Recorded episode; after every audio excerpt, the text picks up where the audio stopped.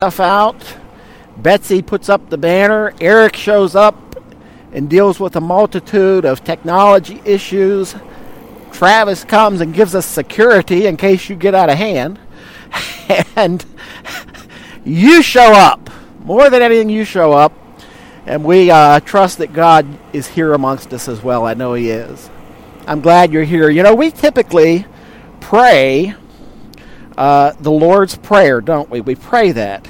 But I want to try, if I can get my phone to work. I don't really need this, but I wanted to have it. I want you to join me today just in praying the Lord's Prayer, but I'm going to read it as you pray it. Our Father in heaven, hallowed be your name. Your kingdom come your will be done on earth as it is in heaven. Give us this day our daily bread, and forgive us our sins or debts as we've forgiven those that sin against us. And lead us not into temptation, but deliver us from evil. For thine is the kingdom, and the power, and the glory forever. Amen. I want you to think for a minute about the phrase, the 13th verse of Matthew 6, uh, where this prayer is given. It's also given to us in Luke. Uh, Sermon on the Mount in Matthew. Lead us not into temptation, but deliver us from evil. Just want to talk for a, a, a few minutes today, church, about the notion of evil. You know, I've got to tell you this morning, I'm in a real quandary. As I said to you earlier, you know, last Sunday I was joking around about the Pittsburgh Steelers and the Cleveland Browns. Never imagining that uh, Wednesday would come to us the way that it did. One of the reasons I'm in a quandary is because one of the things I believe with all of my soul, all of my heart, and all my being is that politics should never enter the pulpit. Okay? You can amen that. Politics should never enter the pulpit. And yet somebody has said that when you're reading the the Bible, you should read the Bible with the Bible in one hand and a newspaper in the other. And so I'm in a quandary because I can't help the newspaper that I'm holding in my other hand as I stand before you today. Uh, I, I know that God has called me to preach. I have no doubts about that. I have all the confidence in the world that the Lord called me to the task that I take up every Sunday with you. But I must confess to you that I feel less less than qualified to speak to the circumstances of our world right now. And uh, yet, I feel that God requires that we talk a little bit about it. Can't avoid it.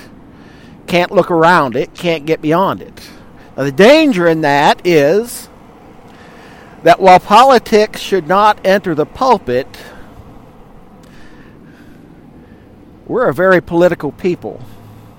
And anything that I say right now, you know, I was thinking this morning as I was getting ready, I almost want to unplug those cameras and unplug this mic and talk to you for 30 minutes and then plug them back in. Because I know that on any given Sunday, I'm going to offend somebody or say something that's going to upset somebody. And because of how politically charged our world is right now, anything that I've got to say this morning, you're going to hear through a filter that has been building in you over time. And it just is difficult for our relationships. So I want to ask you, as hard as I have tried this week, uh, because this is not what I intended to preach, and I really don't think I'm going to say anything that will offend anybody, but as hard as I've tried to keep the politics out of my pulpit, I'm going to ask you to try to take them out of your filter this morning as we try to consider together the notion of what Jesus said when he said, Lead us not into temptation, but to deliver us from evil. You know, the Hebrew word for evil, evil, means to spoil or to break into pieces and make worthless that which was once good. Jesus said that we're to pray and we are to ask God to not lead us into temptation and to deliver us from evil. Now, church, I suppose that many of us have probably prayed that prayer at times and thought to ourselves that what Jesus meant was that we would not walk down a darkened alley and get mugged. But I really don't think that's what Jesus was saying to us. In fact, I know that's not what Jesus was saying to us. He was saying that when we pray and we ask the Lord to lead us not into temptation and to deliver us from evil, He was asking us to pray and to consider the fact that we can do evil things. And when we need delivered from evil, it's not from what we may do to each other, but rather what is inside of our hearts, what's growing inside of our sinful being. And so when he calls us upon us to pray, and to pray that we not be led into temptation, I believe what he's saying to us is that we need to watch ourselves. We need to be careful. Now, there's a problem with evil. And the problem with evil is this why does it exist? If we have an all powerful and all good God, and, and He is in the world, and has created it all, why does evil exist? And I'm going to take you back to what he said in that prayer. Pray and ask the Lord to deliver us from evil. Uh, what, what is meant by that? We have the ability to choose good and bad. And I'm having a whole lot of bad problems with my technology this morning. So give me a second while I fish up my message in a different route. Eric, you're in charge of slides right now.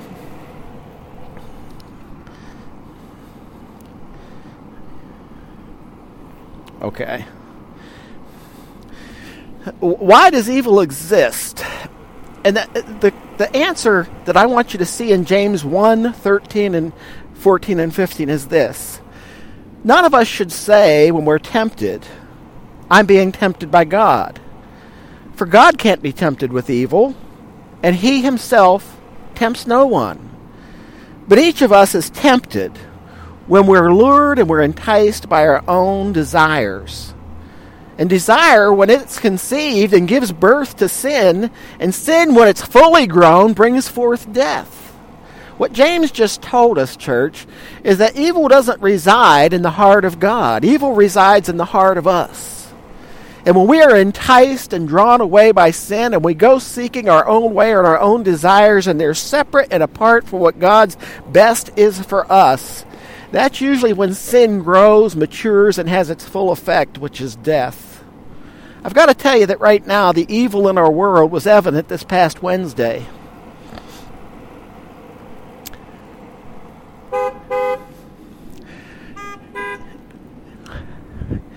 When we joined the United Methodist Church and we have the baptismal vows, this is what is asked, and it will sound familiar to most of you that are part of the Westbrook Park Church.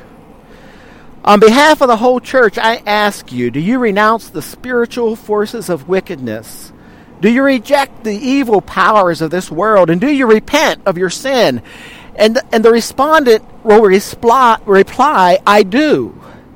And the next question is this Do you accept the freedom and the power that God gives you to resist, resist evil, injustice, and oppression in whatever forms they present themselves? And the answer that the respondent will give is I do.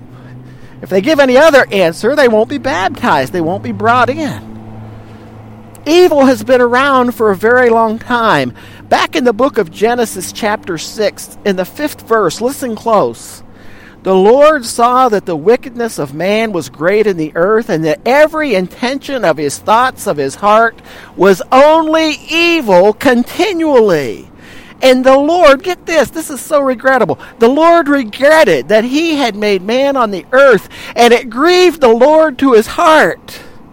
So the Lord said, I'll blot out man whom I've created from the face of the earth man and animals and creeping birds and things in, in the heavens, for I'm sorry that I've made them.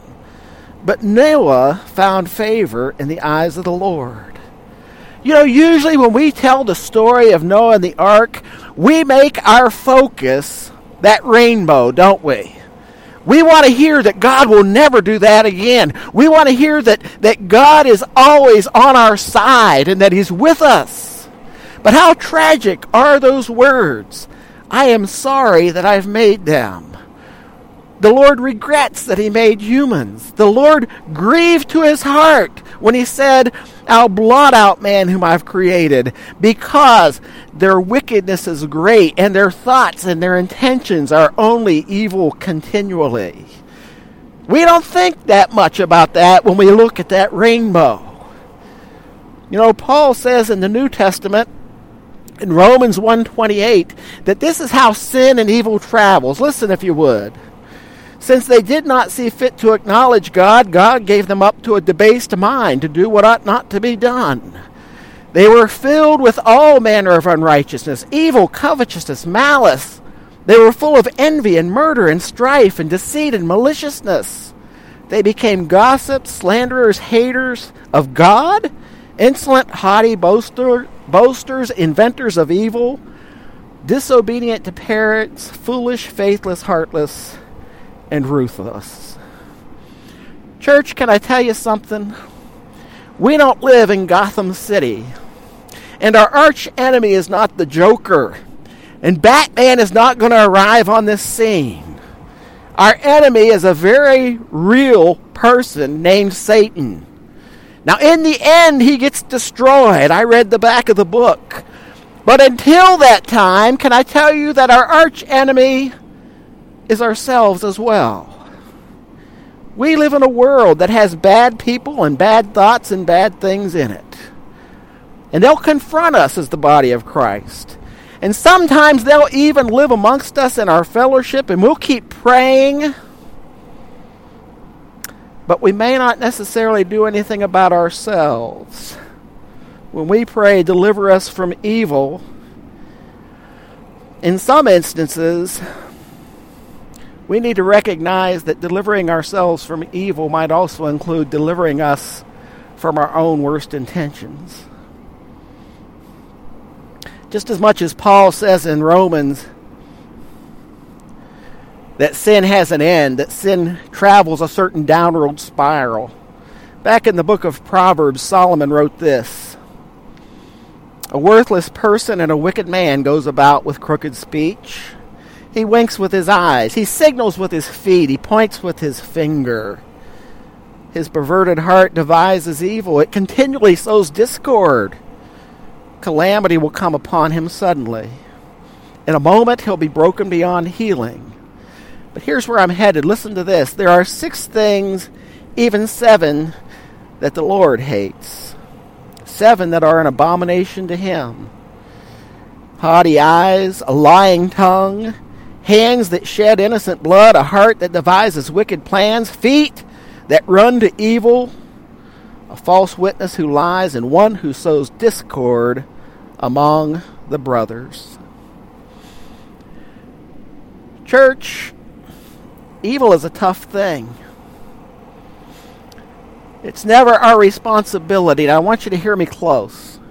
It's never our responsibility to respond with evil to evil. The Sermon on the Mount, Jesus said, if they take your coat, give them your cloak also. If they smack you on the right side of the cheek, show them your left. There is a certain response that it is incumbent upon Christians to show. And I am not suggesting to you this morning that we are to be pacifists or wimps in any way. But what I am saying to you that it is our responsibility to show the very best that Christ has to offer to a world that is lost and hurting in all of the evil that's going on, and the response on the part of Christians cannot be more of the same that has done so much damage and hurt so many. You know, we worry about our tongue. In the book of James, it says that the tongue is a world of fire and it's set on fire by hell. Some of you would say, I would never say anything evil. But can I tell you something, church? We do a lot of damage with our Facebook posts at times. You've got to be careful of that. We do a lot of damage with things we say just by virtue of agreement with something that someone else has said. When they look at it and they say, Look, there's a Christian, that's what they think. I want to stop for a minute and say to you what Paul said in the book of Romans 12 Repay no one evil for evil. Give thought to do what's honorable in the sight of others. Insofar as it depends on you and as far as it is possible, live at peace with everyone. Beloved, never avenge yourselves. Leave it to the wrath of God, for it is written, Vengeance is mine, and I will repay, says the Lord. And Paul even takes it one step further and says this If your enemy's hungry, feed him. If they're thirsty, give them something to drink. Don't be overcome by evil, overcome evil with good.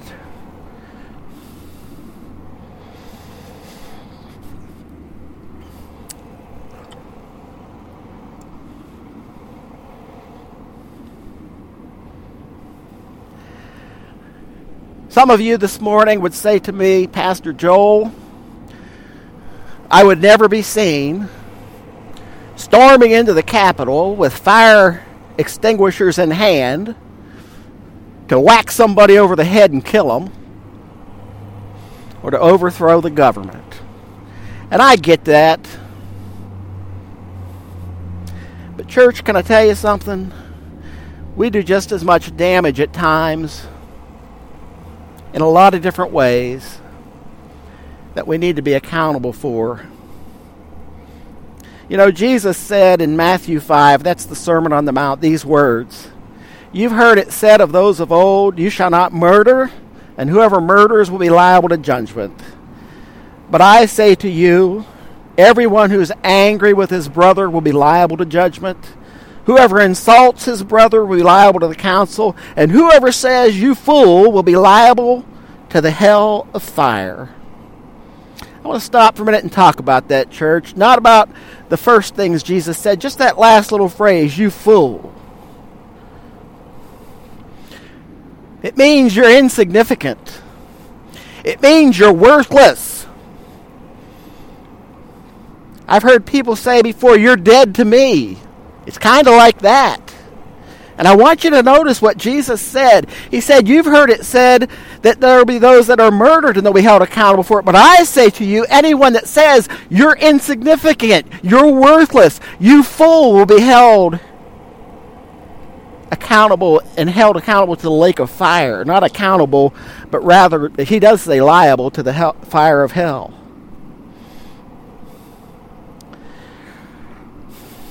Church, can I tell you something? When someone's differing thoughts, differing thoughts with yours or mine, maybe we ought to open our ear up a little bit more instead of allowing them to be devalued to nothing. There's a thing out there these days called cancel culture. And what we're saying when we devalue some other person's opinion or, or thought what we're really saying is, is that the imprint of God, the inherent value that each of us have because we are created in His image, is insignificant, without merit, and of no count. And that is violence that doesn't use a gun or doesn't use a knife, but it matters. Church, our words matter. Let me say it to you again our words matter. The things we post on Facebook and Twitter and anywhere else, they matter. The tongue is a great fire. It can be set on fire from hell. And evil, though it begins with a simple temptation or a simple desire in our heart, ultimately leads to a bad place and usually to death. And it brings me to my bottom line for this morning, and it's this. Eric, you might want to bring that slide up. It's just the bold lettered slide. Our answer to evil is not a problem, it's a person. Our answer to evil is not a problem, it's a person.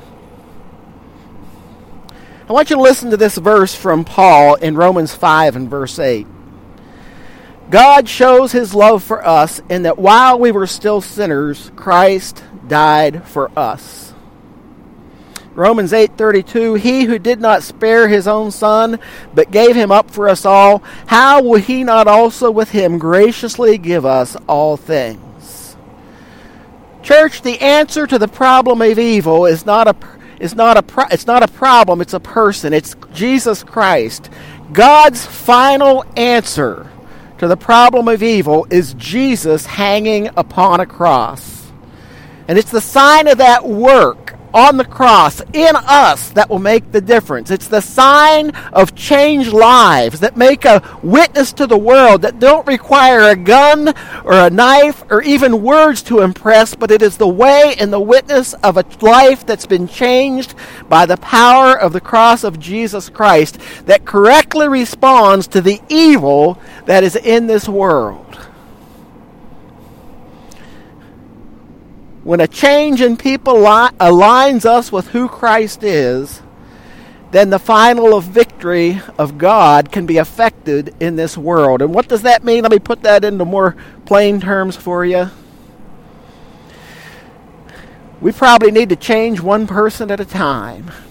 We probably need to have a revival in our land that changes hearts and lives to where our witness to the saving power and the changing power, powerful effect of Jesus in a person's life is a greater witness than what's going to be on CNN or Fox News tonight or tomorrow. That when people look and say that's what being a Christian is like, that's what a changed life, the power uh, of what Jesus did upon the cross has changed that person or those people in such a way that they make a deeper imprint and impression upon others than what's taken place in the world, I think that is when evil gets overcome. Because ultimately, that is God's final answer to evil. It's Jesus hanging on a cross. The book of Revelation, chapter 21, we see a picture of what God's idea is when evil's gone. Let me read it to you. John says, I saw a new heaven and a new earth the first heaven and the first earth had passed away, and the sea was no more. I saw the holy city, New Jerusalem, coming down out of heaven from God, prepared as a bride adorned for her husband. I heard a loud voice from the throne that said, Behold, the dwelling place of God is with man. He'll dwell with them, and they'll be his people, and God will be with them as their God. He'll wipe away their tears from their eyes. Death will be no more, neither will Neither shall there be mourning, or crying, nor pain, for the former things have passed away. And the one who sat on the throne said, Behold, I am making all things new. And he said, Write this down, for these words are trustworthy, they're true. And he said to me, It's done. I'm the Alpha and the Omega, the beginning and the end. To the thirsty I will give from the spring of the water of life without payment. The one who conquers will have this heritage, and I'll be his God, and he'll be my son. But as for the cowardly, the faithful, the detestable, the murderers, the sexually immoral, the sorcerers, the idolaters, and all liars, their portion will be in the lake that burns with fire and sulfur, which is the second death. You know, God's intention in creation was not evil in the world, but He wanted us to have choice, and so He gave it to us. The choices we make are called sin.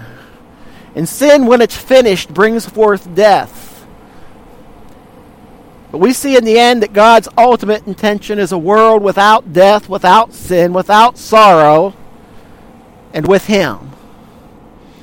And, church, I want to encourage you today the world in which we live in right now is complicated, difficult, and sad.